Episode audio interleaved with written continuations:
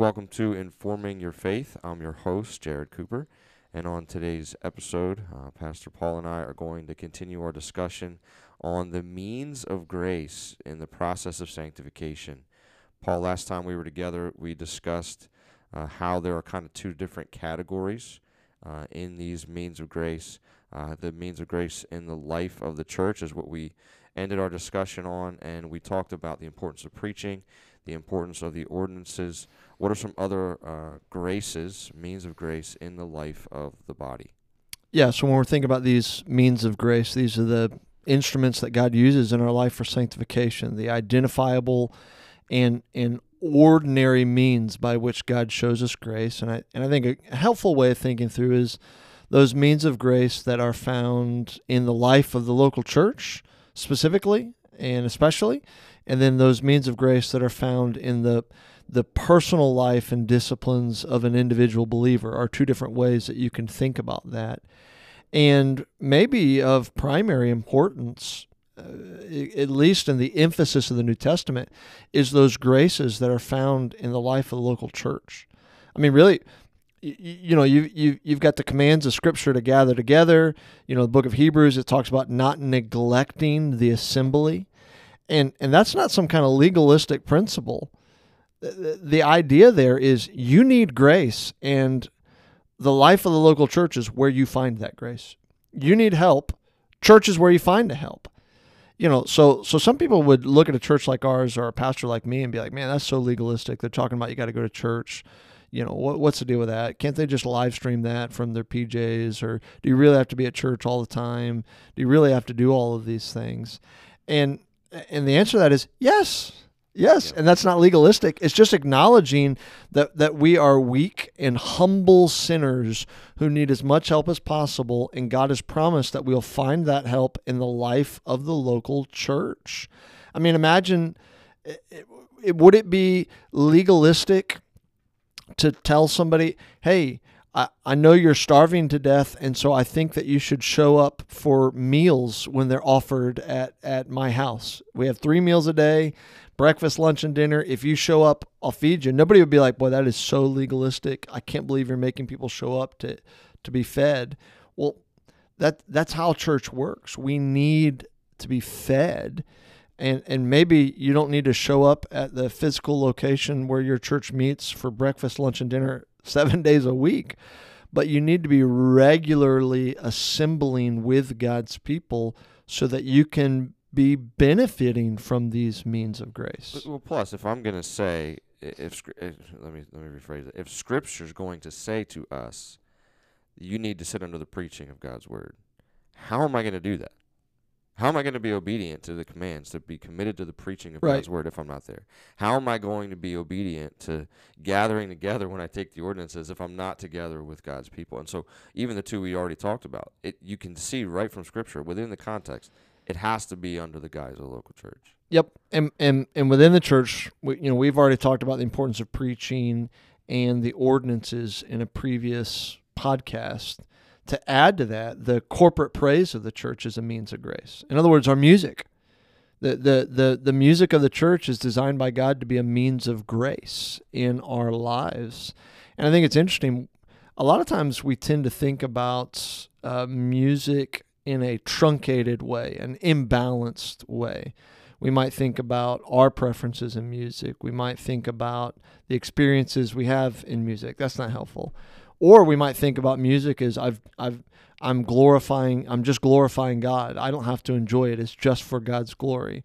Well, it is for God's glory, but God's designed it to impact us in a specific way or sometimes people think about music as hey this is just kind of my time i'm just singing this is this is my preparation for the sermon or whatever well the the scripture specifically says we're to address one another with with with psalms and hymns and spiritual songs it, it specifically says not only are we singing these to god we're singing these to one another. In other words as we sing together as god's people we're supposed to be encouraging one another. And that comes through congregational singing. As as we're singing truths together you know what? There's something formative and impactful about everybody singing the same truth Like when I've had a, a difficult week and I'm battling for faith, when when when I come together and and hear all of God's people sing that they're going to stand on the promises of God, or or I hear all of God's people remind me that Jesus is strong and kind, that has a sanctifying effect in my life that is unique and is ordered by God. Or if if the Lord has uniquely gifted someone with a beautiful voice and and they're encouraging me to meditate on the truth by singing for the church as i listen to this this this individual singing i'm having now the opportunity to to meditate on the beauty of the truth as i hear the beauty of this individual's voice or even instrumental music all throughout the psalms especially we hear about different instruments that are utilized in the worship of God. And we recognize that, boy, what an opportunity it is for us to meditate on the beauty of the Lord or even specific truths as we hear musicians just play instrumental music as an opportunity for us to examine our hearts, to meditate on truth.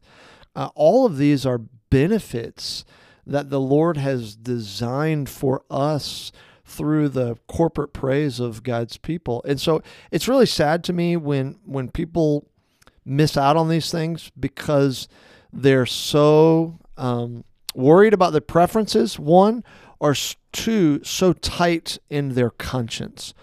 You know, that, that oh, we can't do that. That I, I don't think that's right.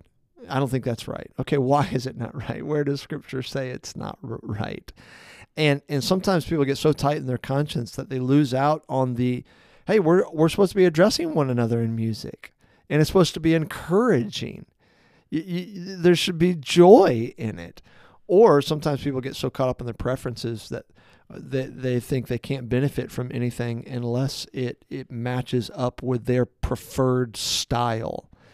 Uh, when when the Lord has designed music as an opportunity, maybe not to initiate truths in our life, initiate the understanding of truth in our life, but but certainly to meditate upon the truth and even see that truth permeate our hearts even deeper. I think that's one of the real benefits of music, especially in the life of the church. Yeah, and music's one of those things too that's often, you know, again m- thought of probably poorly or wrongly. Just trying to think through that. Um, you know, because because worship is often how it's defined. So music is worship, or worship right. is music. Right. And it's just it's a part, it's an element of our worship service. Right. But it's not the thing. Yeah, that's a great point that I hadn't thought about before. That that often we refer to the we don't i don't but often people refer to the song service as this is worship time and then we got preaching as if preaching's not worship it's all worship but another thing that you've just brought up that i'd never really thought about before is uh, it also tends to distract people or even eliminate this idea from people's thinking that that music is to be a, a time of encouragement towards one another as well. People start to think of music as their own personal time with God, whereas the scripture does have a category for music where it is a ministry of encouragement from one believer to another, to sing with that believer and even to sing to that believer. And because we have it in our minds that music is is worship in this very narrowly defined way, we miss out on this idea that no, no, we're supposed to be addressing one another in these songs, which means I'm supposed to be encouraging you to think about Christ as I sing to you and sing with you. And then ultimately, the, the goal of that is to be pleasing to the Lord. Right. And so what our what our songs are going to represent is our theology. Yeah. We're singing back those truths to our Lord for what He's done in that as well. Yeah, absolutely. And I and I and I understand this, but there's a lot of believers who want to guard against. I don't want it to be a performance. I don't want it to be a performance. Mm-hmm. And I understand that, but I think you've got to be careful there. If if you're getting up there to try to show off how awesome you are and perform for yourself, that's a sin issue in your heart. But if you're if you're singing before the church or with the church and you're pursuing beauty and excellence in order to encourage God's people and in order to help them meditate on the truth, that is a service to the church. You know, how many times do people in difficult circumstances want to hear beautiful music? I mean, I mean, I've I've ministered to a lot of, of believers who are going to be with the Lord through sickness. I've I've ministered in a lot of deathbeds and a lot of hospital rooms, and a common thing is they will ask for, "I'd like to hear some hymns. I'd like to hear some songs." And and and they'll play beautiful music, and that's is that a performance or is that whoever recorded that song encouraging this saint to finish their course well. Well, of course, of course, it's a ministry of encouragement. And the same is true in the life of the church. So somebody might ask, well, what's the difference between a, a, a performance and, and trying to edify one another? Well, I think one, the main one is the heart behind it, which that's up to the person who's involved in it and the person receiving it. Um, and, and, so that, that that that's just something you've got to handle before the Lord. And then also, is it set up for congregational involvement? So so even when in our church, if we have if we have some kind of special music, whether it's a soloist singing or a group singing or instrumentalist playing, we are involving the congregation in the sense that we're doing it for them as an opportunity to encourage them and help them to meditate on the truth and prepare their hearts to worship the Lord. So so that to me is not a performance. That's a that's a ministry of encouragement. And again, this is another one of those things. It, it kind of all has to come under this idea that we have to be together for these things. Yeah. Right. And so the church itself, the corporate gathering, Right. Even that is that's a means of grace. Yeah. Yeah, and I think sometimes we just overthink it a little bit. We we want to guard our worship service uh, in certain ways, but but and I understand that, but we've got to view the Lord as graciously using these things, and sometimes we we we just have to recognize that that maybe we're overthinking things so too much. If somebody plays a beautiful song that that encourages me. That, that's a wonderful thing. And if and, you know, and if and if in a different context somebody comes and encourages me, you know what I'm going to do? I'm going to say thank you to them. So if somebody is even even sings in church in a way that encourages me, maybe a way that I would say thank you to them would be to to say amen. you know, or or for some people to say, you know, I want to clap for this person. And look, if somebody comes and encourages and does something kind for me, and then I just sit in my chair with my arms crossed and mean bug them, that in a personal context, that would be rude.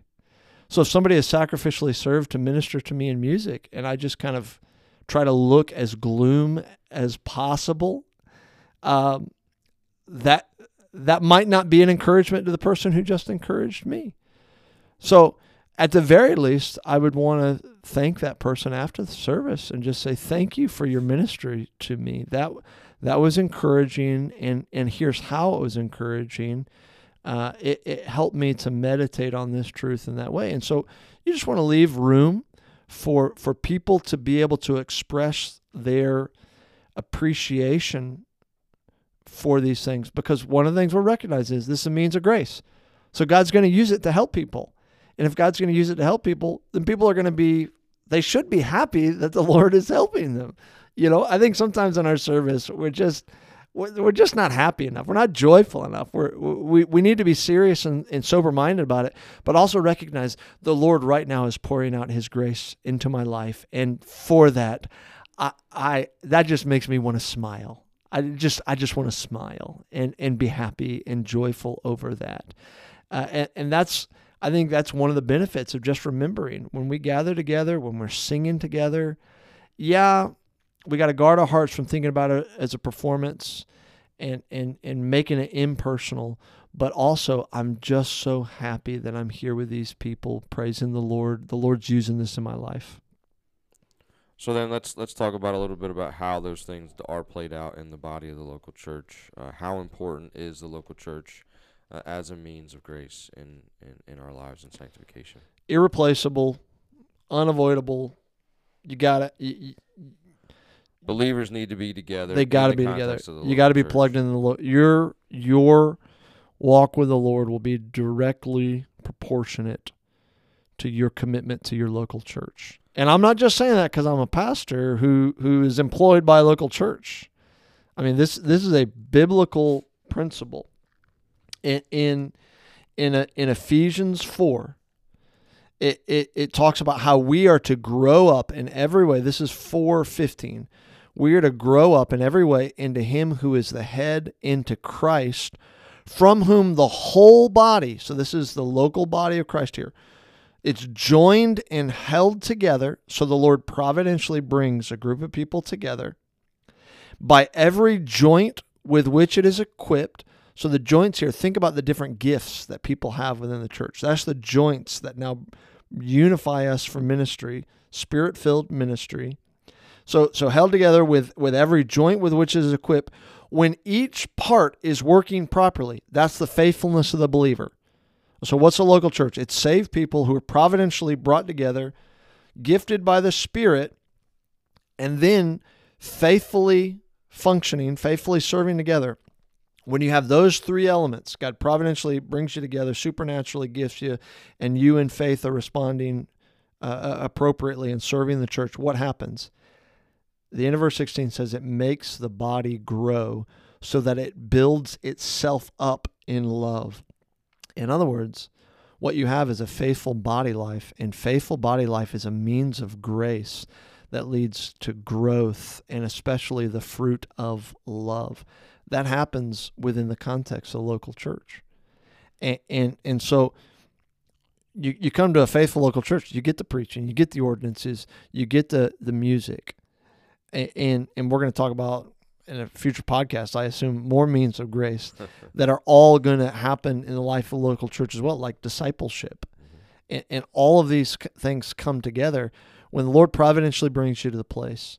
The Lord has supernaturally gifted you, and you faithfully commit and function within the life of that church. What happens is that church becomes a powerful means of grace in your life so that you and all the people around you are growing in the Lord. And, and, and really, it comes back to a very simple principle we grow best in the Lord when we grow together in the Lord.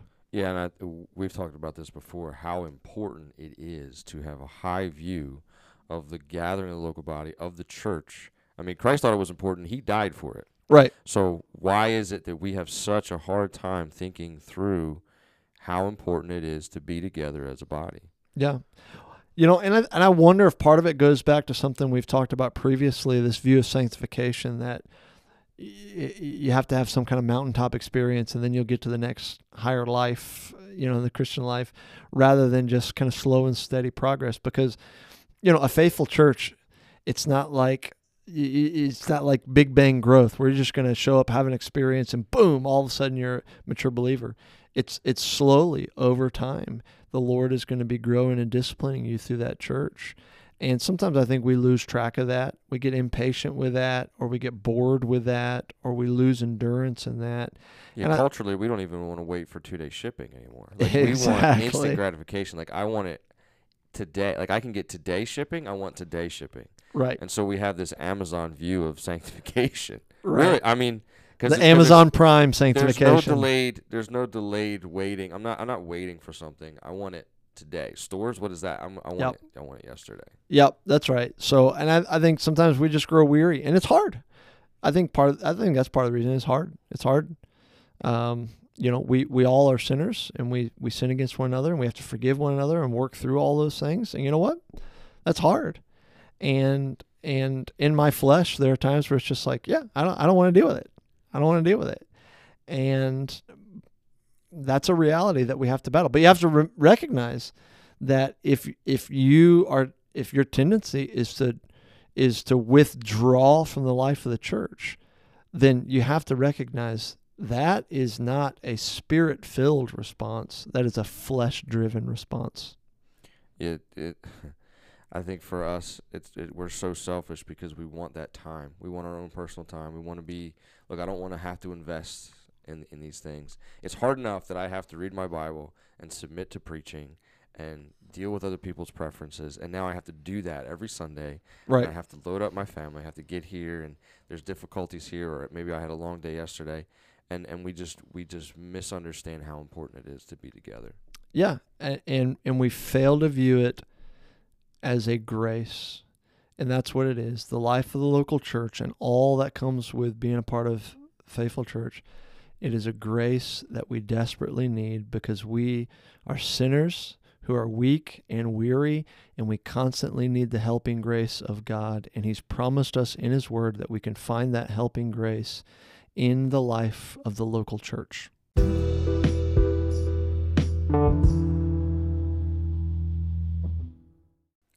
Well, thank you for listening to this episode of Informing Your Faith. Uh, for additional free resources, please visit our website, informingyourfaith.org, and connect with us on social media. We'd love to hear from you.